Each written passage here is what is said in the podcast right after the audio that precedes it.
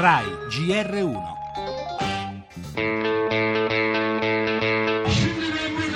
Torna ad arringare la folla Erdogan. Gli arresti di massa, le purazioni che si stanno abbattendo a migliaia non solo sui ranghi delle forze armate, ma anche su ampi settori dell'apparato statale, a cominciare da quello della giustizia. Istanbul, Istanbul, tvoim očima. Bizim hangi teröristi istediyseniz biz sizlere teslim il problema è che adesso Erdogan aumenterà comunque la stretta autoritaria per finire quella che è la sua opera di pulizia dell'opposizione. Smantellare definitivamente quella struttura parallela che fa capo a Fethullah Gulen, l'ex imam, autoesiliatosi negli Stati Uniti e che il presidente considera il vero burattinaio dei golpisti. Uh, Non abbiamo ricevuto alcuna richiesta di estradizione da parte del governo turco. La prenderemo in considerazione, come abbiamo sempre fatto, solo in presenza di prove legittime che accerteremo e giudicheremo in modo appropriato.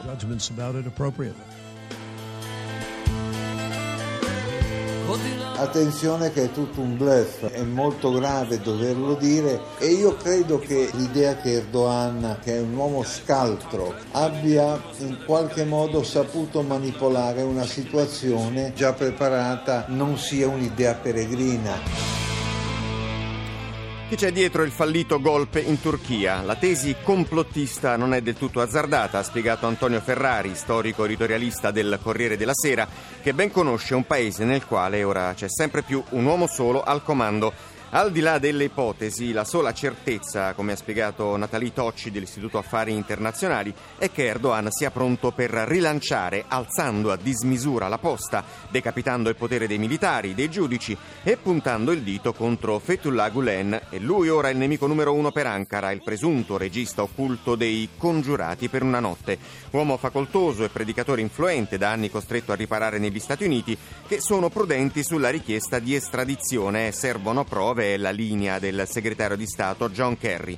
Non ancora una crisi diplomatica, ma il rischio di uno strappo tra Washington e un paese, la Turchia, che nella Nato ha un peso militare tutt'altro che secondario. Le altre notizie, la strage di Nizza, l'attentatore è un jihadista dell'ultima ora, ansia per gli italiani ancora dispersi, ai funerali delle vittime del disastro ferroviario in Puglia, l'amarezza del vescovo, queste terre periferia del paese. La cupola segreta dell'Andrangheta, ieri i primi interrogatori dei colletti bianchi che governavano affari e politica, poi Umbria Jazz, doppio concerto, prima gli Steps Ahead, poi il re dei bassisti, Marcus Miller. Nella pagina sportiva ciclismo, motociclismo, Coppa Davis e calcio d'estate.